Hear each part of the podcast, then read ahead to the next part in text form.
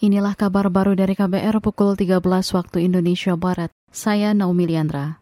Direktur Utama PT Pertamina Nike Widiawati menyebut permintaan BBM dan LPG bersubsidi meningkat di tahun ini. Kata dia hal tersebut dipicu recovery pertumbuhan ekonomi yang terus membaik dalam semester pertama di 2023.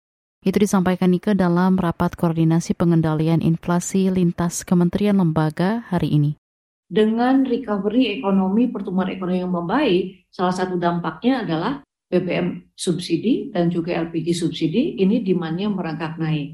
Sehingga tahun ini kita prediksi untuk solar itu akan melebihi kuota dari 16 juta kiloliter atau 16 miliar liter ini akan menjadi 18. Jadi ada 2 juta KL ini yang akan meningkat. Demikian juga LPG dari 8 juta metrik ton itu menjadi 8,28.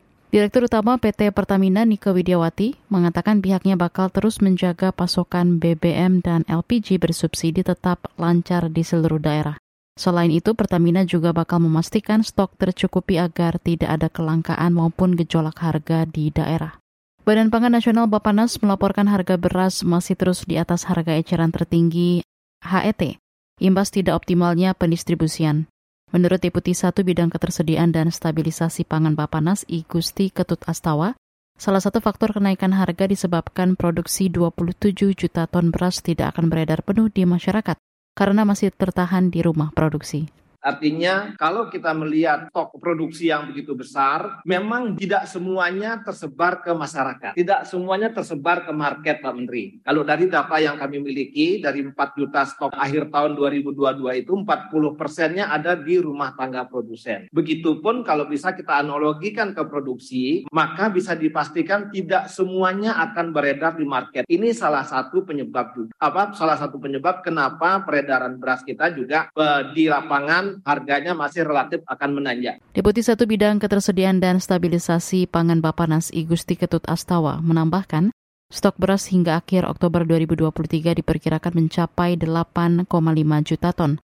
Bapanas kata dia yakin dengan ketersediaan beras yang relatif stabil meskipun harganya masih di atas HET.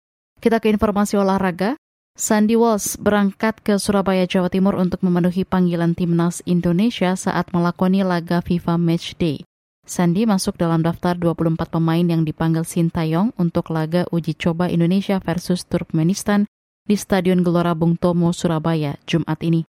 Sandy dipanggil bersama empat pemain lain yang merumput di luar negeri, yakni Shine Patinama, Viking FK, Asnawi Mangku Alam, Jonam Dragons, Jordi Amat, Johor Darul Takzim, dan Sadil Ramdhani Sabah FC.